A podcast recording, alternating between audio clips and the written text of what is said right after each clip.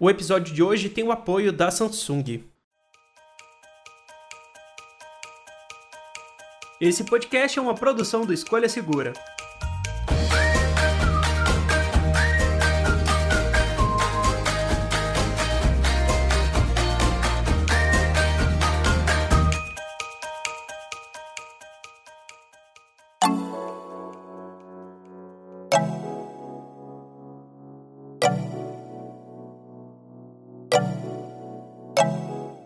Olá, olá amigos do podcast do Escolha Segura, eu sou o André e hoje o episódio é um episódio especial. Eu convidei o Bruno, o Cleiton e toda a equipe do Escolha Segura e mais alguns convidados, na verdade. A gente fez um combinado aí pra gente escolher os melhores smartphones do ano.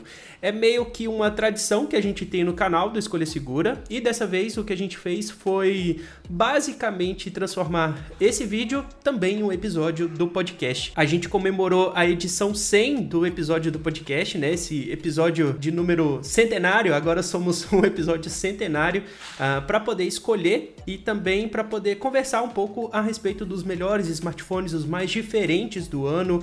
Enfim, teve um papo muito legal. Esse papo foi ao vivo no canal do YouTube, então vocês vão perceber que a dinâmica aqui da conversa foi um pouco diferente do que vocês estão acostumados com o podcast. Eu espero que vocês gostem do bate-papo. Foi um bate-papo que, enfim, passou de uma hora lá no canal do YouTube e foi muito legal ter o público com a gente nessa discussão, batendo papo e tudo mais. Eu queria aproveitar e já agradecer aqui a todo mundo que nos acompanhou durante a live, mas também aos amigos produtores de conteúdo que mandaram as suas opiniões e a gente passou ali durante a live e que vocês vão ver nesse episódio especial. Bom, eu espero que vocês curtam essa dinâmica aqui. Eu tô só fazendo essa introdução para explicar como foi feito.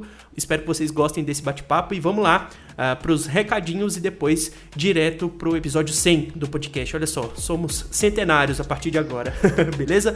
Vamos lá para o recadinho e a gente começa esse bate-papo.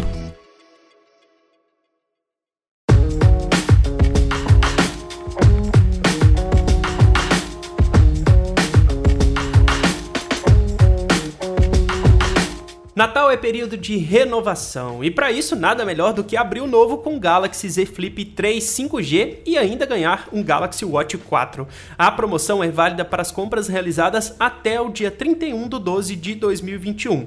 Então assim, além de você levar um smartphone dobrável super inovador e um smartwatch cheio de recursos exclusivos de conectividade, bem-estar e saúde, você também merece a consultoria tecnológica do time de especialistas que só a sua loja Samsung tem. Toda essa equipe também está disponível através do WhatsApp, então você pode contar com todos os diferenciais só chamando aí ó, no número onze nove nove dois oito oito nove oito cinco um.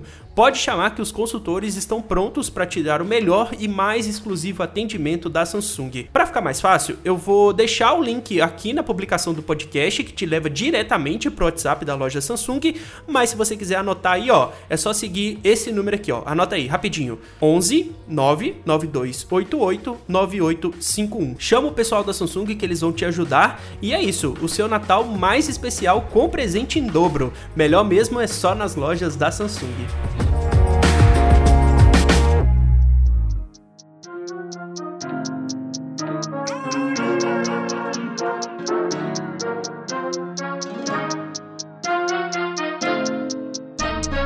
Eu tô colocando aqui, já me preparando, porque a ideia é a gente passar justamente por várias categorias, né, Cleiton? E eu acho que a gente podia começar, Cleiton, vamos fazer o seguinte. O que você achou do ano de dois mil e vinte e um para smartphones como um todo? Começa aí. Eu achei que dois mil e vinte e um foi um ano S para smartphones. Foi um ano difícil para a galera, né? Não, de, não tem nem como culpar as fabricantes, porque teve muita, muita dificuldade para cadeia de suprimentos, produção. A gente até discutiu bastante sobre a Samsung. A Samsung lançou a linha A com, com os modelos bem legais, né? O A trinta e dois, o A cinquenta e dois e o A setenta e dois, bem bonitos. E depois disso, tudo igual, tudo muito parecido. Teve muito modelo modelo de celular que chegou é, de outras fabricantes como Xiaomi, Motorola, que acabaram desaparecendo da, das prateleiras, né? Porque não teve como continuar fazendo o mesmo telefone, teve que ir fazendo modelos diferentes, indo mudando uma coisa e outra. Então, para mim foi um ano S, né? Foi um ano mais fraco fraquinho que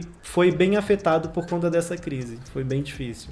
A gente até falou bastante disso no podcast esse ano, né, Clayton? É, das variações de Redmi Note, por exemplo, que, querendo ou não, foram meio que por causa da falta de chip, por causa da falta de alguns componentes, e daí eles juntavam, é, eu tô falando da, da Xiaomi aqui, claro, mas é, existem o mesmo exemplo para outras empresas também, né? Foi mais ou menos o que aconteceu esse ano, né, Clayton? É, eu acho que esse exemplo é o mais claro, porque a própria Xiaomi assumiu isso é, há uns meses atrás, né? Que eles precisaram uhum. mudar o nome, por exemplo, Gal- o Xiaomi Mi onze Lite cinco G, e agora tem uma versão N E, New Edition, né? Que eles tiveram que fazer um uhum. lançamento porque acabou o chip, a Qualcomm não teve como suprir, eles tiveram que fazer um outro modelo só para mudar o chip. Eles assumiram uhum. isso abertamente, explicaram para o público que às vezes não dá para manter o mesmo processador, então tem que é, mudar o nome, porque é uma solicitação dos órgãos que regularizam isso lá no exterior, é, mas a gente viu muito acontecendo com outras fabricantes também, né, que não assumiram abertamente, mas que a gente que conhece um pouco do mercado entende que foi um pouco por conta disso, aliás, um pouco não, totalmente por conta disso, por conta dessa crise, né. Uhum. É, eu acho que eu tive uma visão Bruno, muito parecida, quer dar um pouquinho né? da sua opinião também? E... foi um ano que adicionou muito pouco, no geral, né? A gente tem algumas, alguns pontos fora da curva, na verdade. Como o Pixel seis, que trouxe um chipset novo, a gente vai falar um pouquinho mais dele. A gente teve também... é engraçado, né? Porque ele, ele foi lançado, parece, há tanto tempo, lá no começo do ano, que a gente tava nessa loucura de ai, tá voltando o Covid, meu Deus, e vai acabar o mundo. Parece que a gente não ligou tanto, mas ele é um baita de um, de um, de um smartphone interessante, que trouxe algumas coisas novas, mas que ainda assim eram coisas de linha S, né? É tipo, ah, uma cara um pouquinho é. mais nova, uhum. uma segunda geração de cento e oito megapixels, porque o salto foi no ano passado, né? Nossa, cento e oito. Esse ano foi uma segunda geração dele. Um ajuste, né? Exato. Então, assim, foi um ano, foi um ano mais ou menos, na minha opinião. Eu acho que já teve anos melhores. Eu sempre falo que, pra mim, quando apareceu o Galaxy S oito, pra mim foi, foi um divisor de águas. Foi um aparelho que foi um divisor de águas, que dificilmente a gente está conseguindo voltar para ele, né? Isso é verdade. Poxa, a Samsung, vamos olhar para o que a Samsung fez há dois anos atrás, lançando o Galaxy S vinte, Note vinte, é, variações desses smartphones e toda a linha intermediária. Então, assim, a gente sempre espera um pouco mais, né? No final das contas, é o que a gente quer, sempre um, um passo acima. Uh, e muito nessa, nessa pergunta que você fez pro, pro Clayton, Bruno, o que, que você espera pro próximo ano? Tipo, a Qualcomm acabou de anunciar as novidades pro seu é, Snapdragon oito Gen um, não é isso? Acho que é esse é o nome correto. A Google tá vindo com o Google Tensor, a, enfim, a Samsung fazendo um processador também cada vez mais potente. Apple, o que, que vocês esperam de dois mil e vinte e dois? Será que vai ser um ano S? S? Pode ir, Clayton, que a minha opinião é sim. Não, é complicado, é complicado. Acho que tem... Eu vou resumir a minha. Que daí o Bruno foi mais rápido. Porque eu não vi muita coisa, então eu, eu não vi muita coisa que eu falo... Eu não senti tanta coisa nova. Eu entendo que, sei lá, o H D R agora é em até qual? H D R? É quatro K? É. É H D R em quatro K. Do iPhone. É, oito K, tipo, H D R. Era uma evolução que precisava, que era necessária, um oito K melhor... Agora eu vi que saiu a câmera RAW do, do, do Samsung, que está muito mais interessante. Então, são evoluções que eu vejo como ali pontuais e que vão ser meio S S mesmo. Então, não, não tenho uhum. nada muito animado. A coisa que eu estou mais interessado em ver é o que vem nos dobráveis, porque eu achei os dobráveis no último ano muito maduros. E eu quero saber o que vem depois, porque eles corrigiram a maioria dos erros. Então, você... acho que o ano foi dos dobráveis para mim, porque eles corrigiram... dos dobráveis que eu falo é Samsung, né? Samsung dobrava. Eles colocaram I P sessenta e oito, eles colocaram uhum. uma construção muito mais robusta. Então, assim, teve bastante coisa. Eu acho que ano que vem é o que eu tô interessado em ver. A Oppo, essa semana, eu acho que hoje, entre ontem e hoje, né? Eles fizeram o anúncio do Mari Silicon, que é o processador deles, o chipset próprio deles, que eles prometem concorrer direto com a A quinze Bionic da Apple. É difícil ter uma fabricante que declare isso, né? Porque até a Qualcomm mesmo, lá no Havaí, eles apresentaram o, o oito Gen um, mas ele ainda está um pouco abaixo, segundo os benchmarks, do A quatorze Bionic. Então eu não sei se vai ter um espaço para evolução é, de chipset, de entrega de hardware maior, porque a gente ainda não sabe como que vai se resolver essa questão da crise. Mas eu tô com expectativa para o lançamento de produtos uhum. para o metaverso. O Facebook Olha mudou só. pro Meta, a Microsoft já anunciou que está trabalhando pro Meta. Cada vez mais a gente vai ver muita coisa relacionada a isso. E eu só quero saber se eu vou ter dinheiro suficiente para sobreviver lá. né? No metaverso? No metaverso. Ou se eu vou ter que trabalhar e ralar pra caramba lá para conseguir conquistar um pedacinho de kbyte, sei lá, como que vai ser o nome do espaço onde a gente virtualmente vai estar, né? Vai ter que trabalhar bastante, Cleiton, porque os aplicativos são carinhos, hein? É, gente, eu acho que eu vou ali fazer uns reviews. A gente pode começar a fazer as perguntas e eu vou deixar o convite aqui pro pessoal também que tá nos acompanhando na live. O Bruno já deixou a enquete aí. Uh, vou ler a enquete, enquete, Bruno, pro pessoal. Uh, qual o melhor smartphone custo-benefício de dois mil e vinte e um? Temos quatro opções votantes aí para serem votadas por vocês. Galaxy S vinte F E, Galaxy M sessenta e dois, um tanque de bateria, é, bateria com Android, né, que chamam, uh, Redmi Note dez S e o Poco X três Pro. Quem está nos acompanhando, vota aqui nossa enquete. E, Bruno, qual foi o seu melhor smartphone custo-benefício de dois mil e vinte e um? Olha, sem dúvida nenhuma, sem dúvida nenhuma, o Galaxy S vinte F E é o ganhador dessa linha pra mim. A gente testou o Redmi Note dez, logo que ele saiu, gostou bastante, porque ele veio muito mais consistente em tela, em construção, em várias outras coisas pequenas, microfone. A, a Thaís, por exemplo, utiliza um Mi nove. Cara, o microfone dele é horrível, uhum. ela anda tendo problema pra fazer ligação. E olha que era um topo de linha, né? Um flagship killer. Só que o Redmi Note dez, ele trouxe esses detalhes, que são detalhes que às vezes a Xiaomi deixava passar antes pra deixar o smartphone mais barato. E eu acho que funcionou, funcionou, foi legal. Só que daí a gente teve um problema, né? Que ele era Snapdragon, é o seiscentos e setenta e dois? Qual o seiscentos e sessenta e oito, o Redmi Note dez? seiscentos e sessenta e dois. seiscentos e sessenta e dois, tá. Eu, era alguma coisa assim. Mas enfim, ele Não. era um Snapdragon de série seiscentos. Uh, lançou no começo do ano, faltou, faltou chipset, eles começaram a inventar, né? Então tem Redmi Note dez S, tem o Note dez Prime, Note dez... que mais tem? N E, L G, S, sei lá. E o que tá aparecendo agora mais é o Note dez S com o MediaTek, que, né, juntando com a alta do dólar e com a escassez do próprio equipamento aqui no Brasil, fez com que ele ficasse mais caro. E daí a gente tem uma Samsung uhum. produzindo no Brasil, né, com uma, com uma produção grande que tem que desovar e que tá baixando o preço para vender mesmo. Nem sei se eles estão lucrando algum, com alguns, alguns equipamentos, porque o S vinte F E chegou a aparecer por mil e quatrocentos na, na Black Friday. Eu nem, nem sei se... Caramba, que preço bom. Isso. Eu fico nessa dúvida, se não uhum. é pra, pra tipo, ai, vai, pronto, é, precisa vir o do ano que vem, Entra. precisamos tirar estoque, porque uhum. estoque custa, estoque custa caro. E como eles tiveram problema com a, a fábrica deles lá do Vietnã, né? Eles perderam muito market share, a Samsung, de forma global, porque eles simplesmente estavam sem equipamento para fabricar. O A cinquenta e dois acho que foi um dos que meio deu uma sumida também do mercado. Tiveram alguns modelos, né? A cinquenta e dois cinco G deu uma sumida... É. Que agora tem uma cinquenta e dois cinco G S. Que é com MediaTek também, não é? Não, é Ou com setecentos e setenta e oito. Ah, é? Ah, então eles trocaram também para Snapdragon, uhum. mas trocaram o chipset. É, então a gente viu é, essas movimentações e eu acho que o Galaxy S vinte F E foi a aposta. Eu vi alguns anos atrás, eu vi o A cinquenta sempre aparecendo muito. Eu vi A cinquenta com o Galaxy S nove sendo a promoção do ano. Você sempre vê que eles têm dois, né? É. Para Black Friday.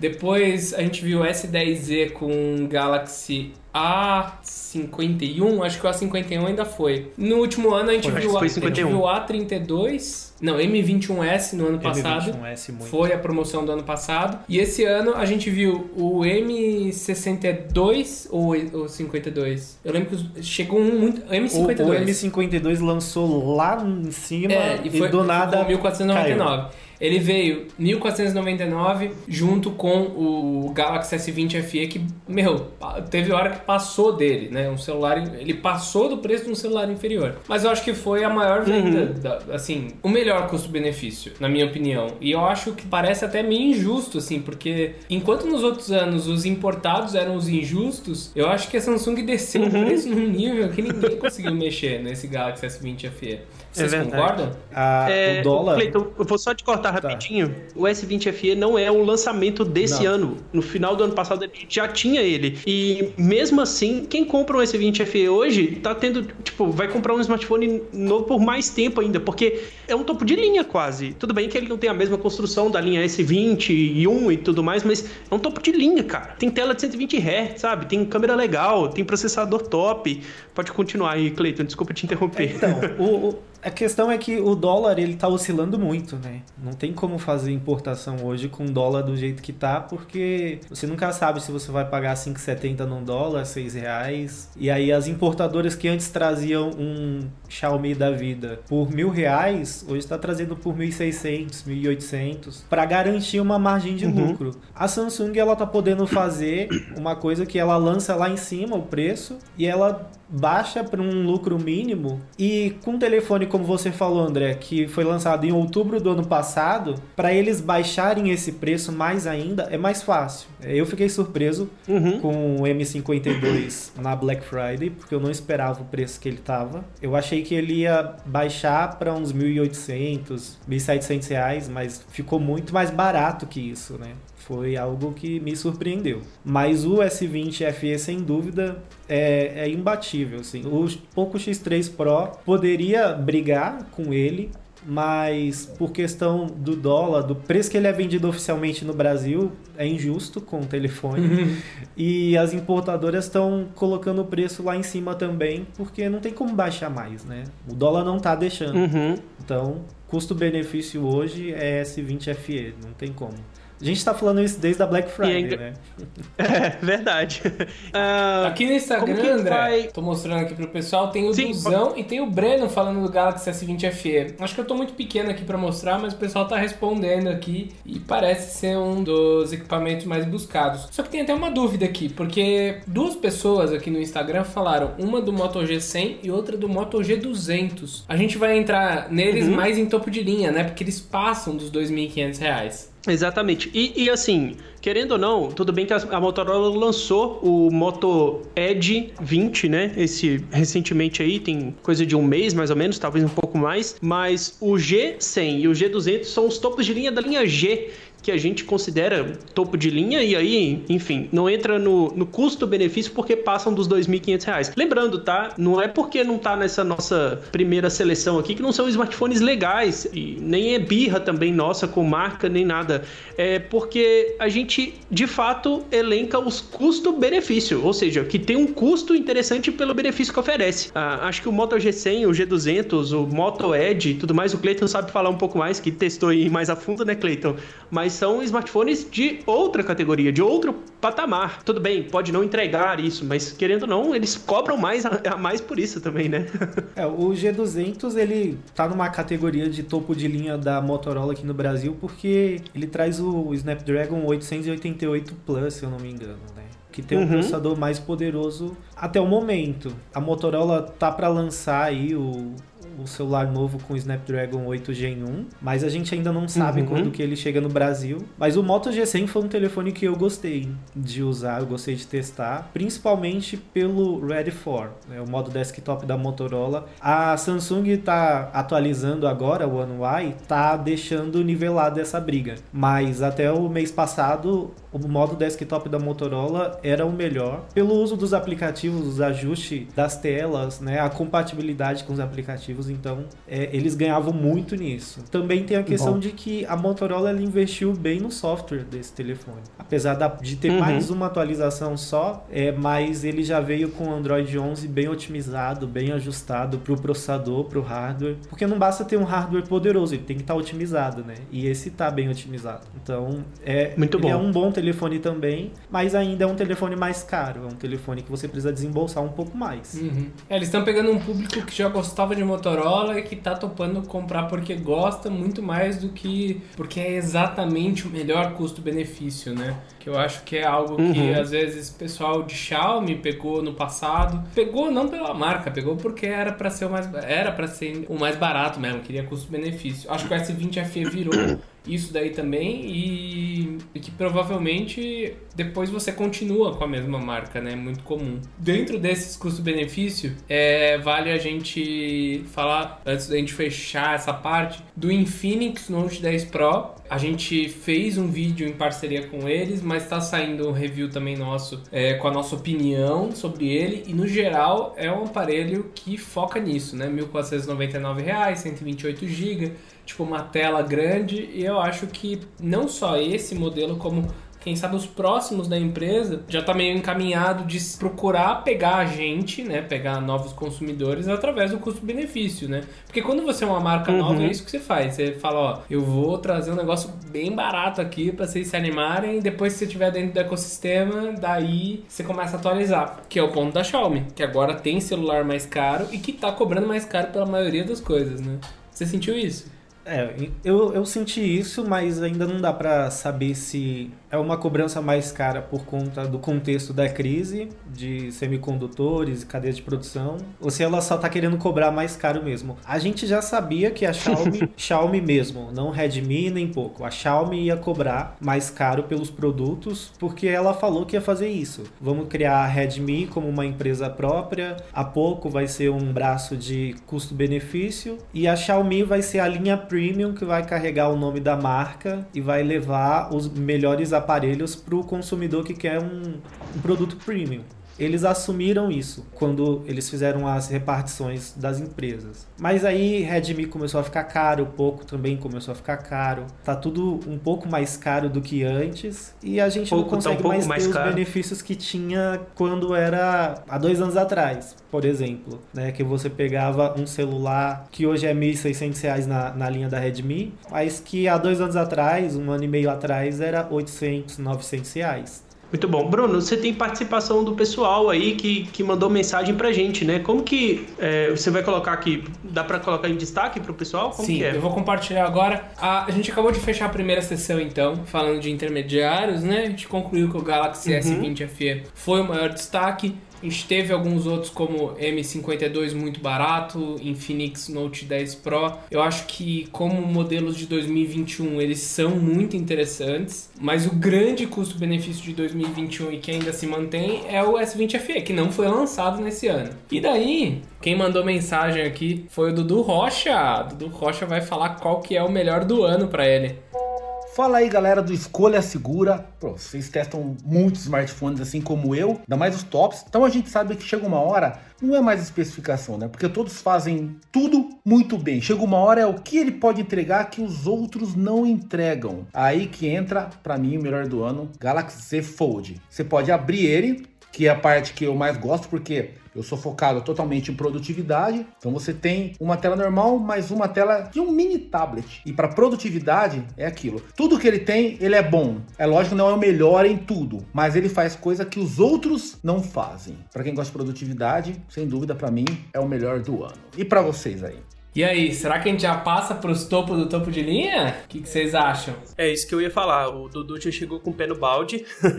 A gente ia deixar essa pergunta pro final, né? Qual que é o topo de linha do ano? Mas eu acho que com essa introdução do Dudu, já dá pra gente puxar essa pauta aqui, né? Inclusive, acho que a gente já pode até perguntar pra galera que tá nos acompanhando qual o topo de linha do ano, né? É responder aí no chat. O Z Fold com certeza foi um dos destaques desse ano. A Samsung tem feito um trabalho muito consistente, mas assim, eu não esperava nada menos menos do que o Dudu falou, assim, é muito do que o que a Samsung vai conseguir fazer nas próximas gerações, mas de fato o Z Fold foi um, um grande chamariz desse ano. Mas assim, o Dudu é o diferentão da turma, então ele gosta de usar os dobráveis e tal, ele usa como tablet, usa como smartphone, enfim, já era meio que esperado, né? Não, ele tem o Galaxy Fold desde a primeira geração e ele sempre falou, ele falou, ó, esse é o futuro, ele é o futuro, é o futuro. Meu, o, o Dudu sempre é, apostou nessa, nesse segmento, tá? Ele é o cara que vai defender mais com unhas e dentes isso daí, que usa mais, na minha opinião, porque já usa mais tempo, apesar de eu preferir o, o Z Flip, por enquanto. Mas André, Pra você, ó, a gente fez uma listinha aqui na enquete, tá? S vinte e um versus é, S vinte e um, S vinte e um Plus e S vinte e um Ultra. Temos os novos uhum. iPhones, temos os Pixel, temos os dobráveis e o Moto G duzentos. Entre esses, qual que você acha que é o melhor? Ou você tem mais algum aí no meio? Eu não sei se eu fico em cima do muro ou se eu falo para um lado de lá ou para o lado de cá. Porque assim... eu fui usuário de Android por muito tempo, então é natural que eu escolhesse um melhor Android. E dentro do que eu acompanhei muito do review de vocês, porque esse ano eu não testei muitos smartphones, mas seria uma opção meio óbvia ficar com Galaxy S vinte e um, S vinte e um Ultra e S vinte e um Plus. Porém, os avanços de câmera do iPhone treze, e aí vale até dar um, um recado aqui pra galera, que a gente fez um episódio dedicado às câmeras dos iPhones treze, eu escolho os iPhones como os melhores do ano. Por quê? Só porque eu tô usando usando um iPhone eh, no último ano, eu estou adorando a experiência. Uh, sinto falta de muita coisa do Android até hoje. É, tipo assim, tem coisas que no Android eu fazia de uma forma muito mais rápida, muito mais fácil. Sinto falta até hoje de algumas coisas do Android, mas escolho os iPhones treze como os smartphones do ano. Adoraria ter a experiência com um dobrável e tudo mais, para talvez embarcar na onda do Dudu e escolher um dobrável como o smartphone do ano, mas eu ainda vou escolher os iPhones e deixar os dobráveis para o futuro. Se você me perguntar qual é o smartphone do futuro, eu vou falar um dobrável. Não acho que o iPhone vai chegar no nível de dobrável assim, não. Não, pelo menos nos próximos anos, em, em curto prazo, né? Então, vou, vou ficar aqui meio que em cima do muro, mas tendendo mais para os iPhones treze e treze Pro. De fato, as câmeras, as novas câmeras dos iPhones uh, me chamaram bastante atenção. Não é a melhor câmera do mercado, mas me chamaram muita atenção. E você, Cleiton? Qual que você acha que é o melhor geral? Cara, se eu fosse escolher pelos telefones que eu testei esse ano, eu falaria Pixel seis. Mas eu acho que, que não dá para falar ele só porque ele é um aparelho muito de difícil acesso para a maioria. Você tem que importar ou dos Estados Unidos ou da Europa, é, e é um pouco mais difícil de fazer a importação de Pixel.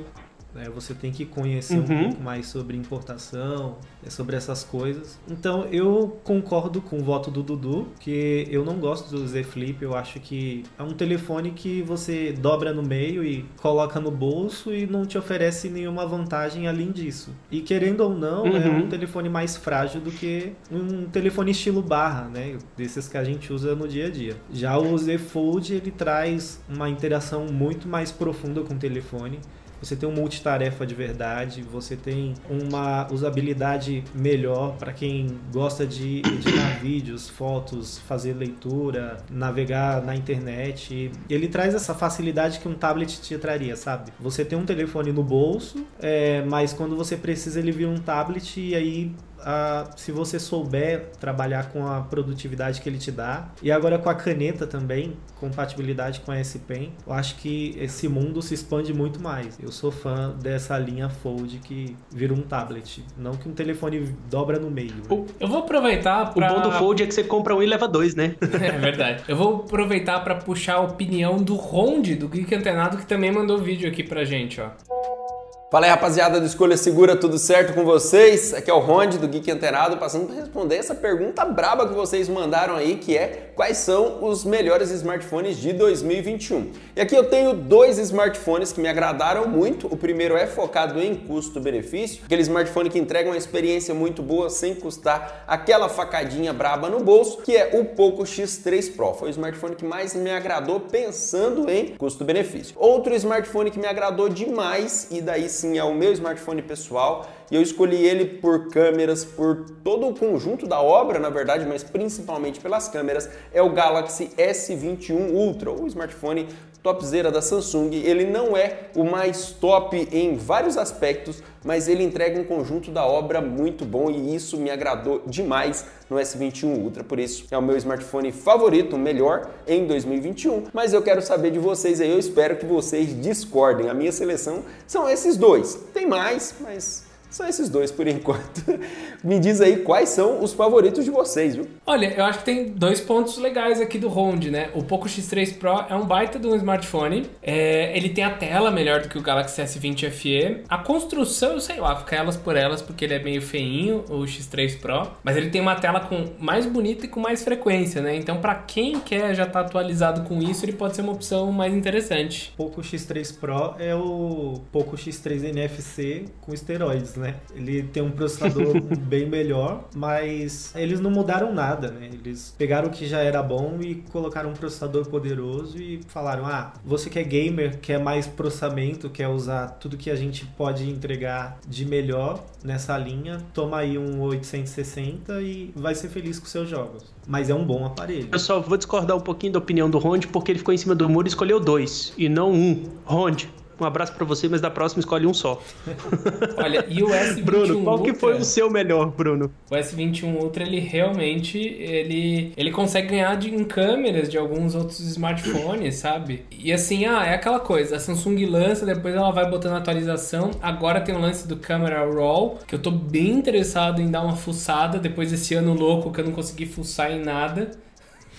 E a ideia usa ele é, nas férias, é, Bruno. É que eu acho que ele tem muito potencial. Eu acho que tem muita coisa aí. Leva o smartphone para as férias para você testar o máximo do Expert Raw, uh, esse novo aplicativo aí da Samsung. Vai ser interessante. É, então, eu tenho, eu tenho três coisas, né? Tem o Pixel seis, tem o iPhone novo e o S vinte e um com essa câmera Raw aí, um monte de coisa para opinar. Só que, ô André, tem mais uma pessoa que quer dar a opinião dela, sabia? Manda bala. Quem é? O Dante. Eu tô ligando aqui pro Dante. Olha, ao vivo, que o Dante quer dar a opinião dele de qual que foi o melhor smartphone do ano pra ele. Vamos ver se ele muito atende. Muito bom, muito bom. Vamos lá. Eu avisei, eu avisei que eu ia ligar. E aí, Dante? Tudo bem?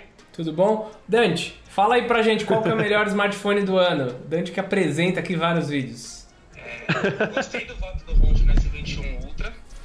É, acho um bom voto, que talvez seja o mais top que tenho vendendo no Brasil oficialmente. Mas eu vou votar aqui, ó, Galaxy Z Fold dois. Olha aí. Tá podendo ainda. Não tá fácil, não. Talvez a câmera não tenha as melhores, não seja uma câmera capaz de competir com a linha S, mas não é essa a ideia dele. A ideia dele é realmente te dar produtividade. Aliás, um abraço do Rocha, quando a gente fala de produtividade, eu não consigo pensar em outra pessoa é, nesse momento. Ele tem um grande ganho, que é você realmente ter uma experiência que você nunca teve no smartphone, porque nenhum smartphone até hoje conseguiu dar uma experiência real de multitarefa, de você conseguir realmente abrir dois aplicativos ao mesmo tempo, porque até então eu lembro que a janela dividida já vem desde o P S cinco de dois mil e quatorze, então, só que tem um problema nisso, o teclado tira metade da experiência da segunda tela, então você não consegue usar o segundo aplicativo, e pela primeira uhum. vez com o, Z Fold, com, com o Z Fold três você consegue fazer isso. Então, por exemplo, a gente aqui no Escolha Segura usa muito o Notion, que é o nosso aplicativo onde a gente organiza o trabalho aqui e faz as notas, e a gente se comunica pelo Slack. Eu consigo com o celular fazer os dois, sem precisar de mais que isso, e tenho tela suficiente, e o grande ganho é que isso torna o meu trabalho, por exemplo, muito mais fácil de fazer remotamente. Hoje eu estava falando com vocês e vendo texto enquanto a minha esposa fazia ultrassom. Eu não, eu não perdi o contato com o time, não perdi. Então, isso, a gente tem um, um ganho muito grande nesse sentido. E a experiência de, de uso da tela, da tela aberta, é, as pessoas às vezes torcem o nariz para aquele vinco que fica no meio, mas a minha experiência, eu tô com ele já há dez dias e assim, coloquei meu chip nele, tô indo pra rua, tô fazendo tudo com ele, é de que você esquece do vinco com horas de uso. Um dia inteiro usando, você já não lembra que ele tá mais, porque ele não fica numa região que a sua mão toca. Então, se você for jogar, você tá normalmente usando os cantos baixos. É, você tá longe do meio da tela. E aí você tem um ganho, pô, pra abrir um P D F, pra abrir o Chrome, você consegue abrir o Chrome no modo desktop sem nenhuma grande perda. Você consegue abrir um P D F como ele ficaria no seu computador. Então, ele é um grande ganho. E assim, a câmera, eu tive o S vinte Ultra, que tem aquela câmera de cento e oito megapixels, que foi a primeira que a Samsung fez. Ela tinha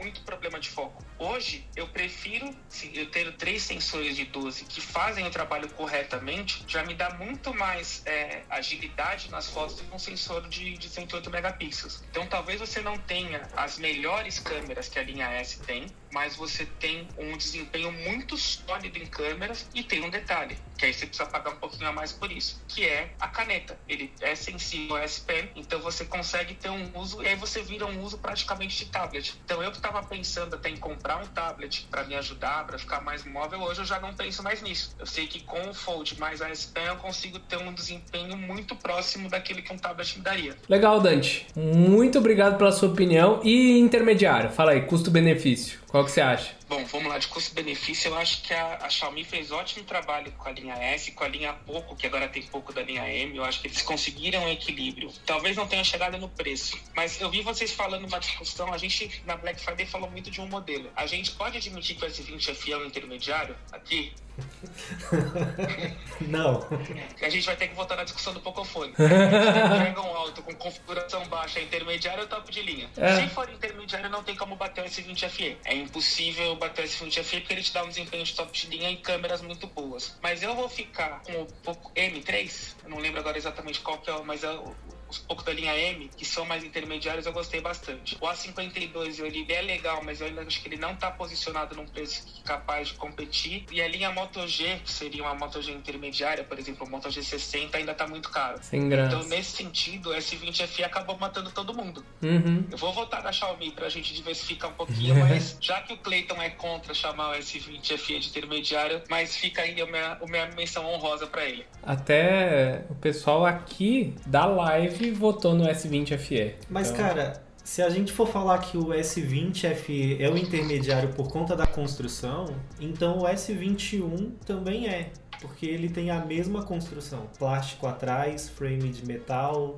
tela Gorilla Glass. Mas aí a gente, nos nossos roteiros, usa um termo que o Bruno cunhou muito bem. É o top de linha de entrada. Ah, então, o top de linha de entrada é o intermediário, então acaba valendo. Então, tá, então o é o top é o ultra. Então tá, Dante, muito obrigado pela opinião. Valeu, Dante. Valeu, valeu, valeu. Falou. Até mais, até mais, até mais. Um abraço pra você, papai do ano. Dandara tá chegando por aí. Mas muito obrigado pela sua opinião, meu amigo. Tem mais gente aqui. Posso, posso passar pras próximas pessoas, dando opinião também? E acho que você pode sim, Bruno, passar mais mensagens da galera aí, que aí a gente fecha a rodada com as perguntas da galera, entendeu? Que a gente mata aí as perguntas dos, dos participantes, dos nossos amigos participantes aí, pra gente seguir com as outras perguntas de, de, aqui da enquete. O Rudy, cara, mandou... O Rudy... É só eu falar que vai ter collab que ele brota, ó. Já mandou aqui também, peraí. Eu vou aumentar o volume um pouquinho. Vou dar um play pra vocês, peraí. Fala, pessoal do Escolha Segura, tudo bem com vocês? Eu sou o Rudy Caro do canal Tech Nerd e eu tô aqui mais um ano a convite do Bruno pra ajudar vocês a entenderem aí o que, que foi de bom e de ruim no ano de dois mil e vinte e um e pra ajudar a escolher o melhor smartphone de dois mil e vinte e um, tá? Eu tenho três indicados, na verdade são quatro indicados, mas eu vou ser sucinto com vocês. Eu acho que o melhor smartphone do ano com certeza é o iPhone treze Pro Max por tudo que ele oferece. Eu sei que é um iPhone e é muito caro, a gente sabe que o preço é exorbitante, mas esse cara aqui tem um conjunto de, de, de specs e de processador avançado e recursos de câmera difíceis de ser encontrados até nos Androids mais tops que eu testei esse ano, e é um smartphone parrudo, custa o olho da cara com certeza, mas acho que é difícil você conseguir esse nível de excelência que a Apple conseguiu esse ano. Pra ser honesto com vocês, não é o meu favorito do ano, eu acho que o meu flagship favorito do ano é o Z Flip três, eu acho que esse cara é o que eu mais gostei de usar esse ano todo, e ainda bem que eu tô usando um agora, que é meu aparelho principal. Eu sou muito entusiasta dos dobráveis, e a Samsung mandou muito bem, porque ela colocou câmeras insanas aqui, e E agora os dobráveis são a prova d'água, então nada como ter um smartphone futurístico aí que não vai molhar e morrer, né? E claro que eu queria fazer outras duas menções honrosas. Primeiro, a Realme G T Master Edition, que é um baita intermediário premium muito bom, que tem um conjunto de especificações muito avançadas e tem um preço bem legal e um design bem bonitão. E é claro, eu preciso falar do Galaxy S vinte F E, que é um monstro sagrado desse ano, né? Vendeu que nem água, e eu acho que é a melhor opção para quem quer comprar um smartphone muito barato aí e que tem specs muito avançadas. Então esse Esses são os meus quatro indicados aí. Um que eu acho que é tecnicamente o melhor, um que é o meu flagship do coração, sendo o mais fanboy, é, o melhor, e os, os dois melhores intermediários. Não que o S vinte F E seja intermediário, mas vocês me entenderam, né? Tá com preço de intermediário. Então, Bruno, muito obrigado pelo convite, já falei demais, tamo junto. Muito obrigado, pessoal do Escolha Segura. Passem lá no canal Tech Nerd, que é muito legal. E acho que é isso, né? Obrigado, pessoal, tamo junto. Ah, falou! Ah. Ninguém consegue decidir se o S vinte F E é intermediário ou não, né? Incrível! Ele levantou um ponto, que é o Realme G T Master Edition. Quem testou aqui no canal foi o Clayton. Clayton. Não, não foi eu não, foi o Dante. Foi o Dante? Putz, vamos ter que ligar de volta pro Dante. Meu Deus, confundi tudo. Mas... tô com o meu aqui, André, gosto meu. demais. Ah, o André tem também. Olha, conta aí, André. Eu tô com o G T. Aí. O cara tem até capinha. Cara, é um... Não, então, ele tem uma capinha muito gostosinha. É uma capinha de T P U, mas ela... enfim, ela tem uma textura aqui muito gostosinha. É um smartphone muito legal. Estou gostando muito. Quero fazer mais testes de câmera, porque eu ainda não... Assim, eu tenho uma briga um pouco grande com a Realme por conta do aplicativo de câmera deles, que poderia ser um pouco mais fácil. Sabe o que a Realme me lembra? A Asus de uns dois, três anos atrás, assim, sabe? Que tinha um aplicativo de câmera que não era o ideal, que tinha algumas interfaces que não são muito otimizadas, assim, mas eu gosto. É um equipamento muito interessante. Pra você ter ideia, eu estou usando ele pra poder jogar. Eu gosto. É um smartphone bem interessante. Tô gostando muito. A qualidade da tela é muito boa. Tem um sensor de impressão digital embaixo da tela aqui. É rápido, como os da Samsung também. Então, estou bem satisfeito com ele. Eu acho que do que a Realme lançou esse ano é o melhor, talvez. Gostei muito dele, gostei mais dele do que os Realme oito Pro e o oito, o sete cinco G e o sete que eu testei também. Esse aqui pra mim foi o, o, o smartphone Realme do ano, por assim dizer. E ele é bonitão, cara, ele é, ele é muito bonito. Eu recebi nessa cor aqui meio branca, meio azulada, ele é muito bonito também. Enfim, é um smartphone bem legal.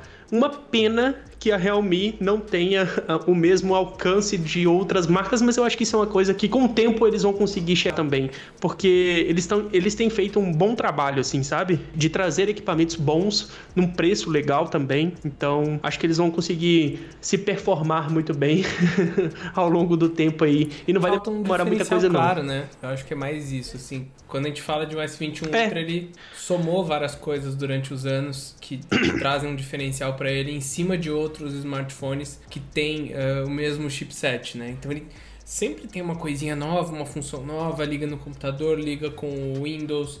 Tipo, ele sempre ele tá num ecossistema, você tem produtos Samsung que estão ali indo super bem, os buds deles estavam baratos nessa Black Friday, era um, era um momento legal de você comprar, ele já pareia rápido, uhum. uh, já pareia rápido com a T V, eles estão com T Vs boas, então assim, é meio difícil às vezes se na mesma faixa de preço a gente encontrar um Realme, um Infinix, um até mesmo um Xiaomi hoje em dia aqui no Brasil. Vamos, vamos fingir que é a mesma configuração pelo mesmo preço. Pra mim ainda é fácil recomendar Samsung pelo ganho de ecossistema, eu sempre falo disso. E daí quando uhum. entra é, os outros dobráveis também, daí só tem eles. Eu acho que esse foi um ano... É, é muito louco, né? Que você vê um ano da marca se posicionando bem e perdendo vendas. É meio triste isso, porque a Samsung amargou menos vendas esse ano. E eu acho que ela tá muito madura, é, muito mais consistente que nos últimos anos, e mesmo assim não rolou, né? É, mas eu acho que esse é o preço de quando uma empresa se estabiliza tanto quanto a Samsung, né? É, você acaba assinando sentando ali, a sua base fica mais sólida e você não, não expande tanto quanto você queria.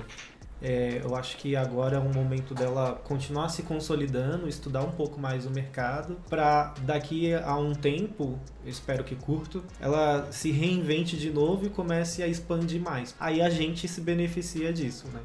Agora, sobre Realme...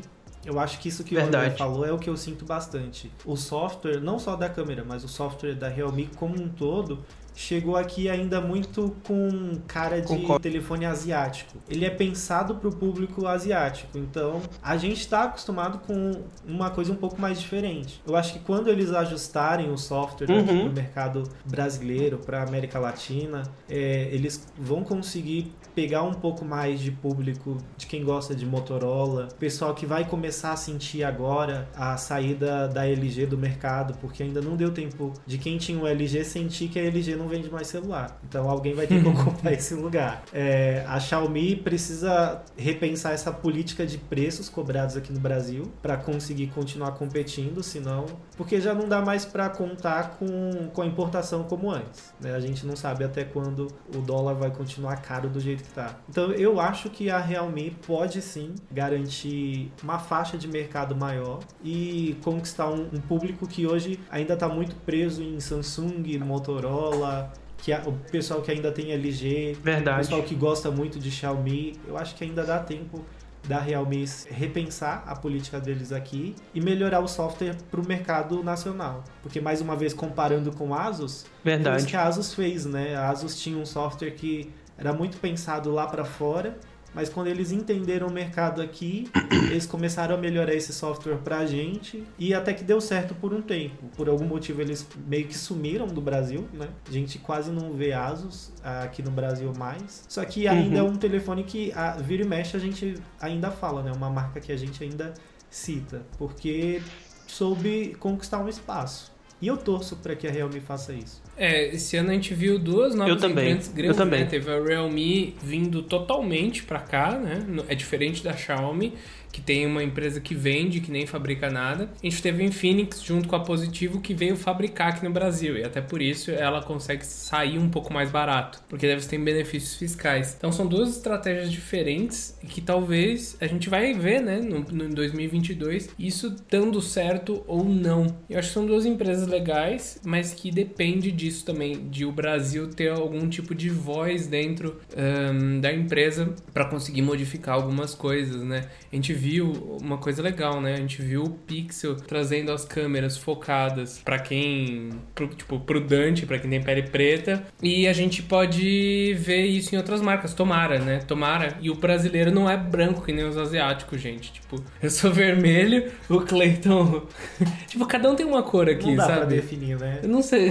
Mas essa questão não. que o Bruno tocou agora do... público de pele preta, é, eu acho, é algo que eu fiquei feliz, assim. Eu sei que não é meu lugar de fala, eu sou branco, mas eu tava conversando com o Dante e eu falei pra ele, você se importa de servir, né, é, como modelo pra exemplificar? Porque muitas vezes a gente... É, tem essa tendência de lembrar do povo preto para ser exemplo, né? Mas a gente não quer só isso. E, de fato, eu consegui perceber que o Google trabalhou bem uhum. nesse, nesse ponto, e tem uma diferença gritante entre fotos de Samsung e iPhone, que foram os dois aparelhos usados no teste, e o Pixel, né? É bem mais próximo do real do que a gente convive com o Dante, uhum. sabe como ele é, a cor que ele tem, e isso se aproxima bastante. E os níveis de pele preta são imensos, né? Uhum. Te, é, meu pai é preto e tem gente que fala imensos, que não, que ele muito é diferentes. Moreno claro. Não existe isso, gente. Eu, é... não, mas, mas o ponto é, tipo, o, o asiático já não era pro brasileiro. A, a gente tinha essa discussão, né? A câmera asiática já não servia pro brasileiro. E daí tem mais um nível que a gente tava deixando passar, né? Poxa. Então, eu espero que essa é, é isso que o Google tá liderando nesse momento, né? A Apple também isso veio traz... falando, mas o do, do isso, Pixel é isso, isso traz um benefício que não é só pra gente de pele preta, né? Eu percebi uma tonalidade de pele é, da gente que é branco também muito melhor, uma textura de pele muito melhor, porque ele faz um reconhecimento. Uhum. O Tensor, ele não é o processador mais poderoso que a gente tem no mercado. Eu até escrevi isso no review, mas eu escrevi muita coisa que eu acho que não foi pro review, é, porque era, ficou muito grande o texto, mas o Tensor, ele uhum. não é o mais poderoso do mercado, mas ele se propõe a investir em inteligência artificial e aprendizagem de máquina, e funciona melhor do que qualquer telefone que eu já testei. Por isso que se, eu, se não fosse tão difícil conseguir um Pixel, eu escolheria ele como o telefone do ano para mim, porque ele traz essa melhoria em fotografia. Para mim, ele é imbatível, assim. Inclusive, aproveitando a deixa aqui, vou estender, um, é, estender o convite para Ju Cyber, para o Alan e para o Dante, para a gente discutir isso num podcast, porque eu acho que tem uma discussão bem interessante para a gente, enfim, abordar, porque no final das contas é o uso da tecnologia e o... Porque, querendo ou não, a parte das câmeras dos smartphones que a gente transmite um pouco da nossa realidade para o mundo, para os nossos amigos, para a família e tudo mais. Então, deixo aqui o meu convite para os três, para a gente fazer um bate-papo a respeito Demorou desse demais, assunto. Né? Meu Deus. Bruno... Uh... André, eu tenho mais uma mensagem Oi? aqui, tá? Tá, só pra te falar um negócio, depois da sua mensagem você finaliza a, a, o chat e puxa aquela outra pergunta que a gente tem pro pessoal aqui da audiência sobre os diferentões do ano, mas pode mandar a mensagem dele aí, por favor. Fala pessoal do Escolha Segura, aqui é o Lucas Agrela, jornalista especializado em tecnologia, e pra mim o celular do ano é o Galaxy Z três Flip da Samsung, O celular tem tela grande de boa qualidade que se dobra ao meio, então ele fica bem prático de guardar no bolso, andar com ele por aí e ainda mostrar para todo mundo que você está ligado nas novas tendências de tecnologia.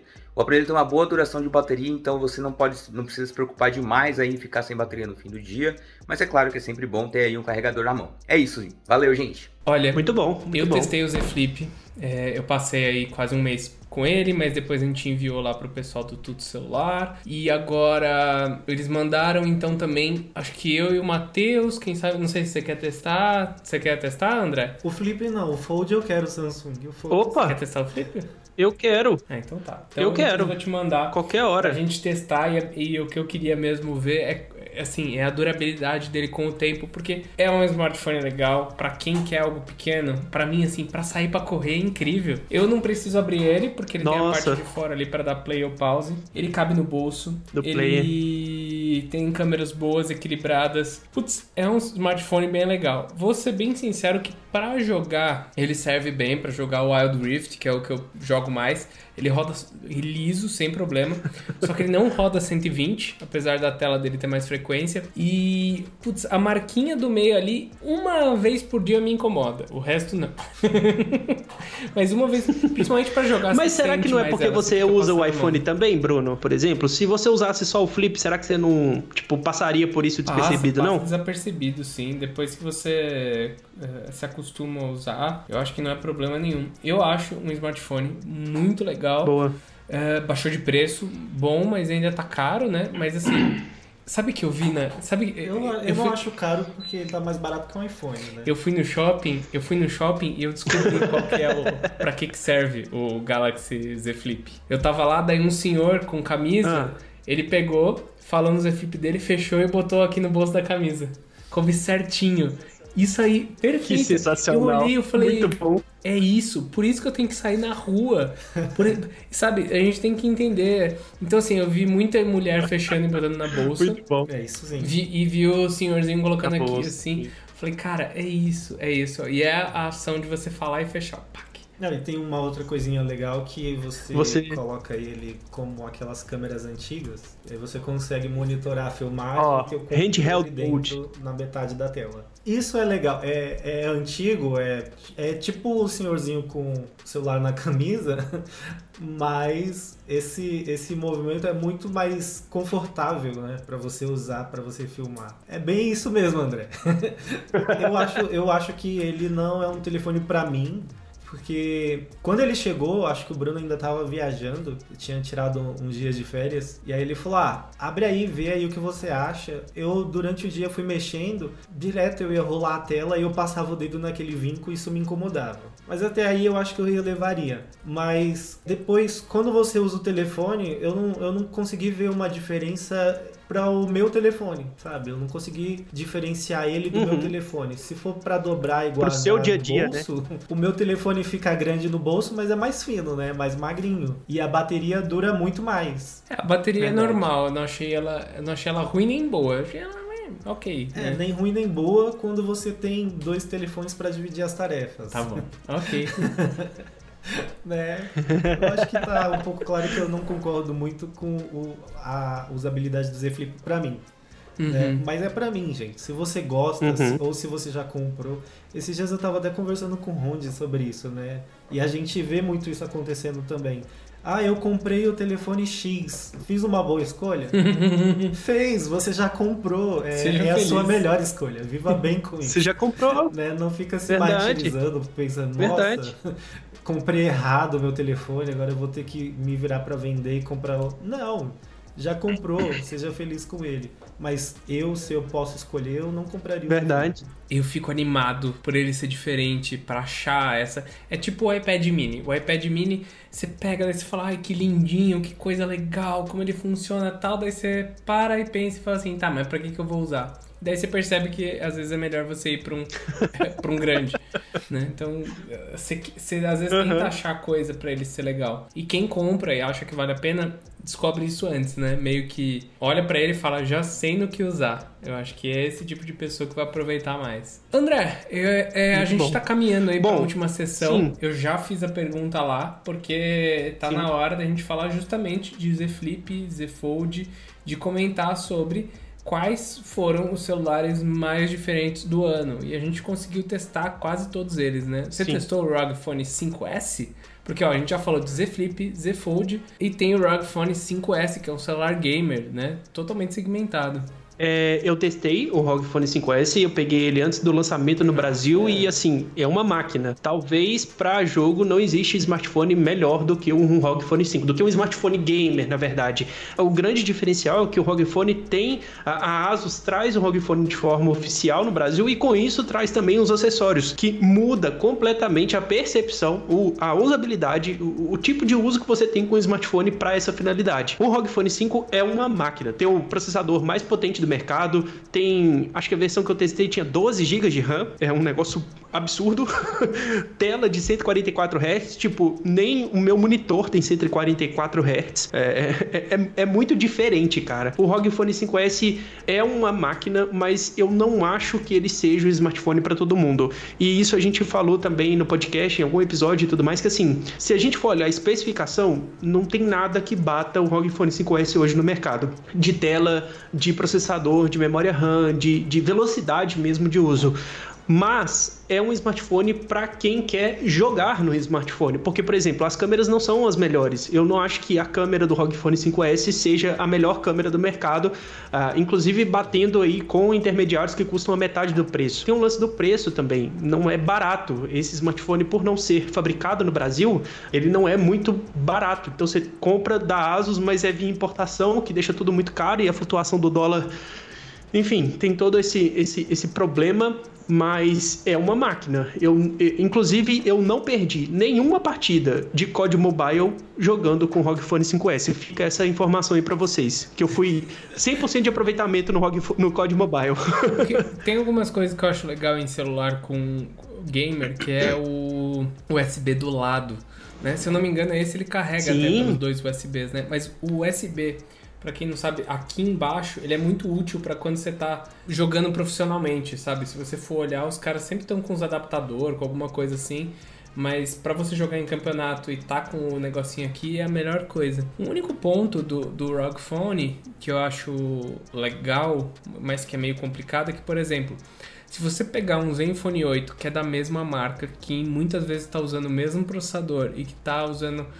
Uhum. É, tipo, ele é muito parecido. Tem jogo nele que não roda em cento e vinte hertz. E você vê um esforço do, da Asus com o R O G Phone de fazer com que a, a, os jogos rodem em noventa, em cento e vinte hertz. Coisa que com outras marcas às vezes não acontece. Então você tem um Poco X três Pro, um puta de um processador legal, você vai jogar o Wild Rift, ele tá travado. Você não consegue jogar em mais do que os sessenta. Eu posso tá, estar falando besteira uhum. desse celular em específico, mas tem muitos outros celulares que não rodam. O ZenFone oito, por exemplo. Sim, sim. E o R O G Phone, eu não posso, assim, confirmar, mas ele tem a maioria dos jogos rodando. E isso é bem legal. Pelo menos você sabe que você não vai tomar aí uma porrada. O Galaxy S vinte e um Ultra é, na, ou o S vinte Ultra, esses são os que mais tem opção de jogo em cento e vinte hertz. Então, se você quer um Android para ter certeza que vai rodar em cento e vinte hertz, ou é S vinte e um Ultra ou é R O G Phone. Os outros, então Xiaomi tem o Game,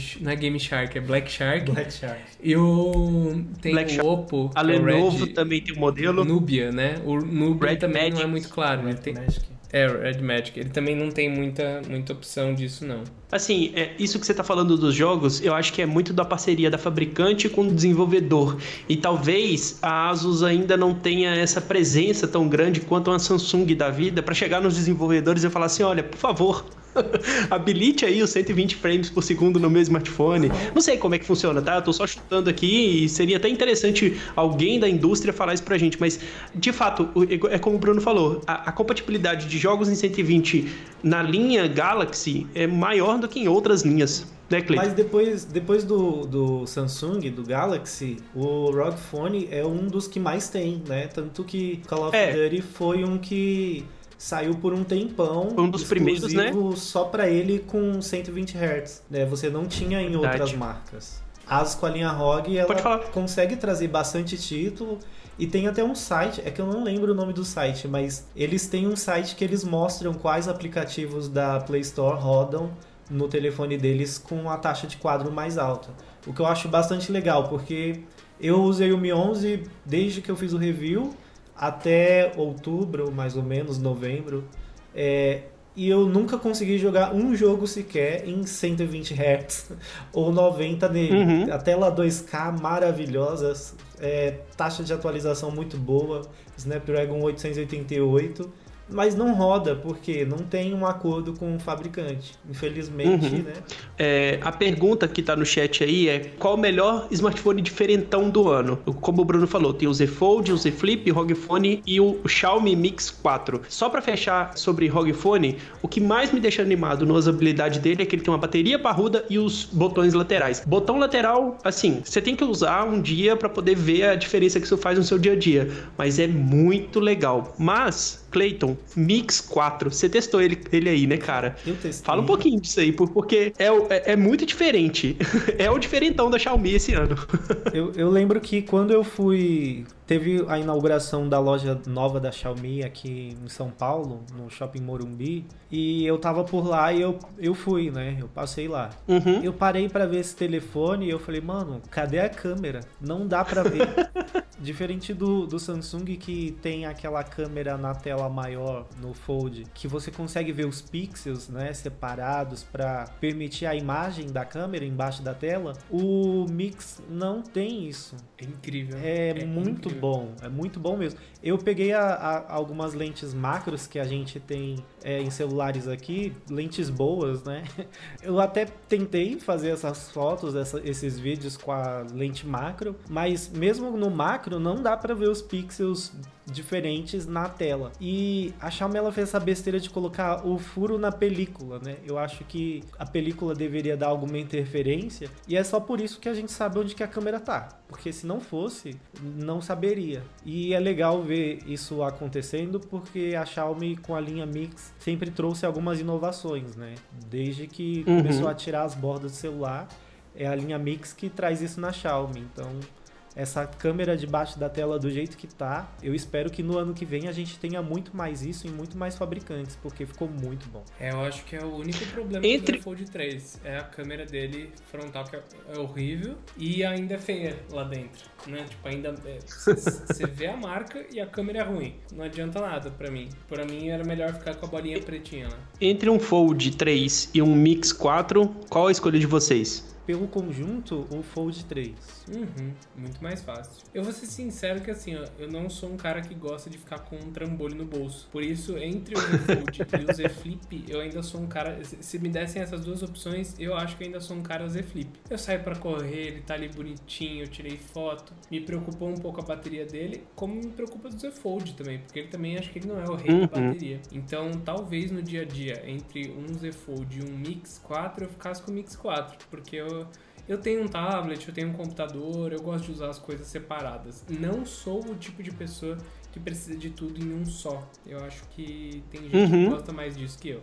Muito bom. E olha que você era o cara que queria um D E X super funcional no seu Galaxy antigamente, eu hein, Bruno? Quero, não vou esquecer ainda, essa época. Ele não desistiu. Eu ainda quero. Eu só não ligo que ele vire um tablet também. É, sim, eu entendo. Até porque com Flip, bom, com Flip ele tem um D E X também, então... É, e eu gosto de andar, é, gente, eu verdade. gosto de andar na rua, sabe? Não quero ficar com aquele trambolho no, no... Pra quem tem bolsa, pra quem anda de carro bastante, melhor, mas assim, eu gosto de andar na rua. E se for pra trabalhar em casa, eu trabalho no... no no notebook, é, então é, eu prefiro um celular menor, como o Z Flip.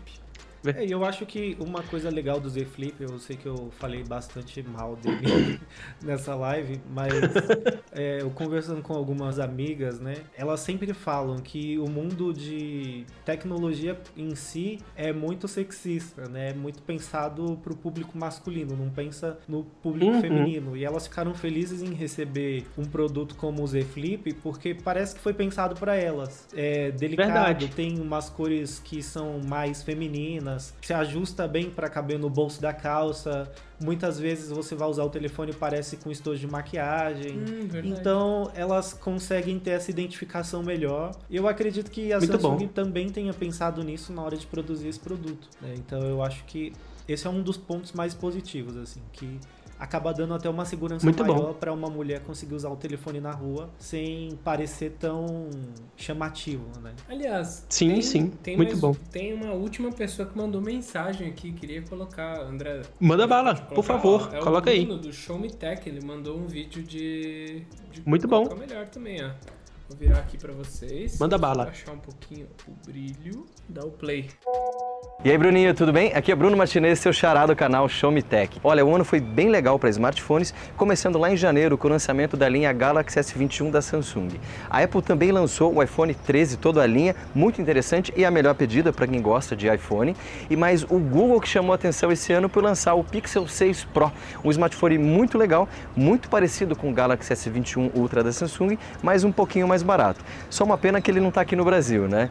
Outra coisa que eu gostei são os dobráveis. A Samsung lançou o Flip três e o Fold três, mas o Flip três foi quem roubou a cena esse ano, porque ele está com uma relação de custo-benefício muito interessante e pode ser o primeiro dobrável de muita gente, tá? Mas o meu favorito continua sendo o Galaxy S vinte e um Ultra, lançado lá no começo do ano. Ele é bem interessante porque ele tem o melhor conjunto de câmeras e uma lente de zoom de dez vezes óptica. Então eu gosto bastante dele, que é muito útil para fazer viagem e para tirar foto dele por aí. Espero que vocês tenham gostado dessa listinha e eu quero saber aí a opinião de vocês sobre qual é o melhor smartphone de dois mil e vinte e um. Muito bom, valeu, muito Bruno. Bom, muito obrigado, Bruno. Um abraço para você, um abraço para a equipe Xiaomi Tech. Isso aí, muito bom. É, ele citou a, a lente de dez vezes de zoom, que foi uma coisa que a gente acabou deixando passar, né? Que no ano passado ou retrasado todos os celulares colocaram e agora eles voltaram um pouco atrás. Eles assim, ou oh, na verdade eles falam dez, mas é cinco, né? Ah, o ótico deles, né? cinco? É cinco. Isso. E, que anos atrás... É dez saindo da Ultra Wide. De repente voltaram um pouco para trás, então a gente tem uma zoom de três vezes no iPhone, tem outros smartphones também com zoom um pouco maior. O Pixel é de quanto? Ah, eu acho que é quatro X. quatro X, é, então cada um trouxe uma, uma medida ótica diferente, né? Realmente, o S vinte e um Ultra, você vê muita gente usando, muito... Eu tenho o vinte Ultra, né? E o S vinte e um fez alguns upgrades bem legais. Agora, dos diferentões então, André, qual que é a sua pedida? Vamos, vamos fechar isso aí, vai? Vamos. Inclusive, a votação da galera que tá muito acirrada entre Z Fold, Z Flip e R O G Phone cinco. E de diferentão, apesar de ter gostado bastante do R O G, eu escolho o Z Fold, cara. Porque é muito diferente. Toda vez que eu vou no shopping, eu não vou tanto assim, mas todas as vezes que eu vou no shopping, eu dou uma passadinha no stand da Samsung, assim, pra poder dobrar o smartphone, sabe? É coisa de louco, eu sei. Porque me dá agonia ver uma peça de tecnologia dobrando. Eu sinto uma agonia muito grande toda vez que eu vejo um celular dobrando na minha frente. Então, como o diferentão do ano, eu vou escolher o Z Fold três. Não tem as melhores câmeras, não tem o melhor de muitas coisas, mas é muito diferente, é muito legal. E assim, pensando de agora para o futuro, eu quero viver num futuro onde smartphones dobráveis não sejam tão caros, não sejam tão inacessíveis assim para a maioria das pessoas. É uma tecnologia muito legal e que eu quero ver a Samsung assim disseminando isso para mais e mais lugares, para mais linhas e tudo mais. É o diferentão. Para mim, é o maior diferentão do ano. E para você, Cleiton? O melhor diferentão para mim ainda é o Z Fold três também. É, a evolução que ele trouxe, né, a melhoria na construção, essa questão de ser hoje a prova d'água, um dobrável ser a prova d'água, uhum. Pra mim é um pouco assim surreal, porque tem muito lugar ali para entrar água, né? Tem muito lugar para que a verdade faça muito estrago. E a Samsung conseguiu vedar tudo ali, eles demonstram isso, eles não têm medo de dizer, né? Igual a iPhone é a prova d'água, mas a Apple não assume claramente que isso pode acontecer, e se é molhado, ela falou, eu não mandei molhar não, volta pra sua casa com seu telefone estragado. É, a Samsung fala que hoje você pode colocar o dobrável dentro d'água, e ele não oferece só isso, ele oferece uma gama de usabilidade muito maior, muito mais ampla, e por mais que a, a bateria dele não seja pronta para usar uma tela de sete vírgula três polegadas, se eu não me engano, a maior parte do seu uso na rua vai ser com aquela tela comprida, né? Vão ser momentos específicos que você você vai usar a telona. Então eu acredito que uhum. ele supre melhor do que um Z Flip. E eu não, não dou o prêmio pro Mix quatro, apesar de ter gostado muito da câmera, porque essa foi a única inovação desse ano. Uhum. É uma linha que uhum. sempre inovou bastante, sempre trouxe bastante novidade. Verdade. Né, o... o slide era muito legal. Nossa, o Mix Alpha. É, era, né? Muito legal. Não sei quem, quem lembra desse, que nunca foi lançado. O smartphone conceito. Aquele telefone era muito lindo, né? Ele só tinha um frame atrás que encontrava as bordas da tela, tinha a câmera ali, mas infelizmente não viu a luz do dia. Eu gostaria muito de ver um telefone assim. Então por isso eu acho que o Z, Z Fold três pra mim é o diferentão do ano. Bruno, pra você? Eu, eu pessoalmente gosto mais do Flip três, tô animado pra passar mais um tempo com ele, ver qual que é o próximo, mas acho que o que mais traz mudanças, mais diferença é o Fold. Se ele tivesse vindo com a mesma câmera interna do Mix quatro, nem ia dar pra aceitar o Mix uhum. quatro, porque é, seria ele que teria todas as inovações, né? Tipo, o Mix quatro ia ser... Ah, tá, aquele Isso. celular que também usou a câmera do Fold, né? É... eu acho... É assim, ó, muito bom. Eu acho que o Fold ganha o do ano geral. Acho que ele é o celular mais diferente, que botou mais coisa. Pra mim, o Pixel seis com essas fotos são o celular que mais pode mudar alguma coisa, porque finalmente ele bota um conceito aí na mesa pra que os outros sigam ele. Eu acho que esse é o ponto mais importante. Então, eu fico entre esses dois. Quero ter... O Dante tá testando o Fold e eu quero mexer nesse Pixel aí um pouco mais pra sentir essas... É, o que esse processador novo dele trouxe. Mas, no geral, eu voto Muito bom. em Fold. Bom, pra resumir aqui a opinião também do nosso público que tá acompanhando essa live, é... eu vou só falar o resultado das outras perguntas que a gente fez. Então, assim, ó. Qual o melhor smartphone custo-benefício de dois mil e vinte e um? O Galaxy S vinte F E ganhou com sessenta e sete por cento dos votos, seguido aí pelo Poco X três Pro com quatorze por cento, Galaxy M sessenta e dois com onze por cento e Redmi Note dez S com cinco por cento. Quando a gente perguntou qual a melhor linha de smartphone do ano, o pessoal respondeu assim, ó, linha Galaxy S vinte e um com cinquenta e dois por cento, bem expressivo, uh, linha iPhone treze com vinte e dois por cento, dobráveis, Z Fold e Z Flip com quinze por cento e linha Pixel seis com nove por cento. E aí, a última pergunta que a gente fez aqui no chat foi de qual o diferentão do ano. E assim, até dois minutos atrás, a votação estava muito apertada, mas o Z Fold três levou com trinta por cento dos votos, o Z Flip é, vinte e cinco por cento dos votos, tecnicamente empatado com o R O G Phone cinco, que também teve vinte e seis por cento dos votos, é, vinte e cinco vírgula cinco por cento, vinte e cinco vírgula cinco por cento para cada um dos dois, e o Mix quatro com dezenove por cento dos votos. Muito interessante saber o que, que a galera tá, sabe, tá, tá querendo saber disso tudo, o que, que eles estão achando disso tudo, porque Porque, de fato, o S vinte F E foi o que a gente mais falou aqui hoje no smartphone do ano, seguido pela linha Galaxy S vinte e um e Z Fold três, né? Z Fold, Z Flip e tudo mais. Vocês concordam? O que vocês acham aí dessa votação? Eu, assim... particularmente, eu acho que a, que a galera, que a gente tá muito sintonizado com a galera aqui nas, nas votações. Gostei muito do, das enquetes aqui que a gente fez. Eu, eu acho que é isso, gente. Tá? Esse ano foi fácil. Acho que a gente tem que aceitar aí e ser feliz. Isso aí, muito bom. É, eu também concordo com a galera. Essa votação foi muito o que a gente conversou aqui, né? Você falou, a gente tá muito sim, sintonizado com a opinião. E é engraçado ver que Samsung com mais cinquenta por cento e Apple ali na casa dos trinta por cento é bem o que a gente tem de mercado, né? De consumo real. É, Samsung uhum. tomando mais cinquenta por cento, tem Motorola que tem muito mercado, mas Apple ali com a faixa dela bem específica, né? Com quase certeza, na verdade. Essa galera que escolheu Apple é usuário Apple, né? Bruno, a gente tem mais mensagem ou a gente acabou Não, com as mensagens da galera? Todas. Muito obrigado a todos que enviaram, Perfeito. aliás, e que assistiram. Então, assim, muito obrigado a todo mundo. Foi falar. de última hora.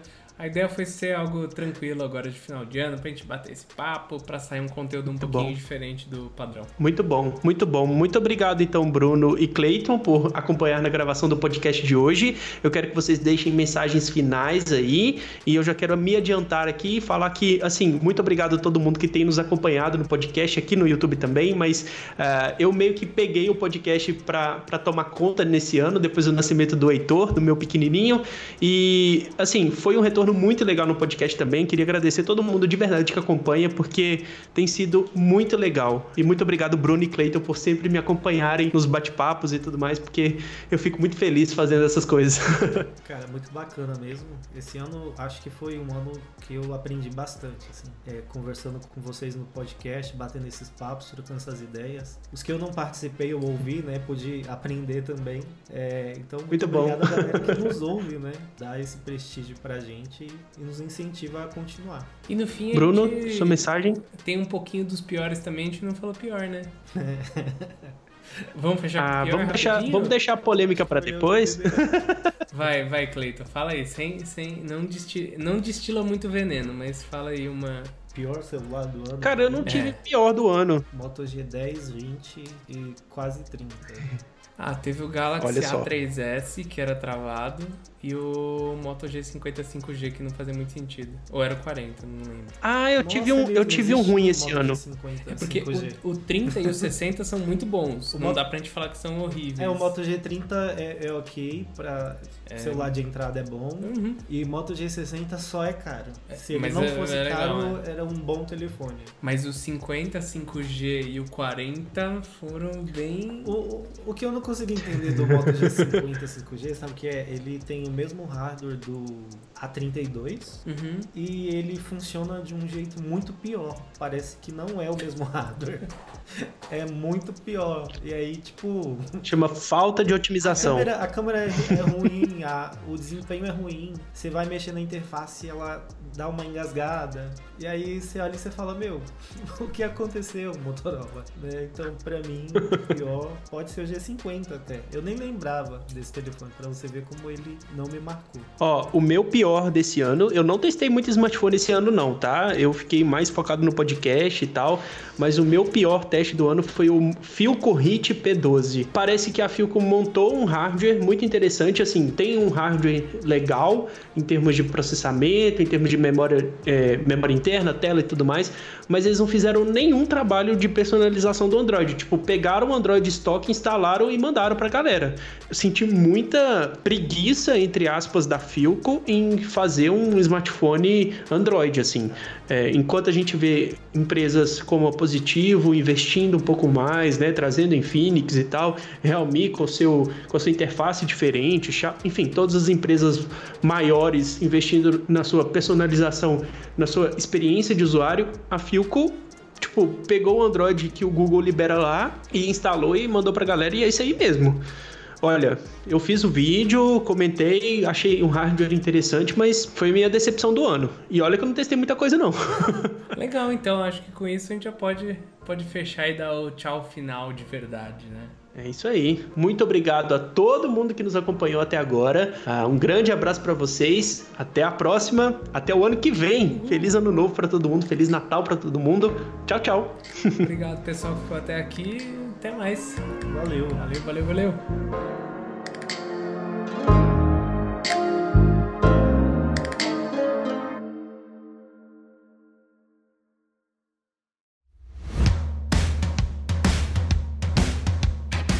Este episódio foi editado por Kaman Podcast.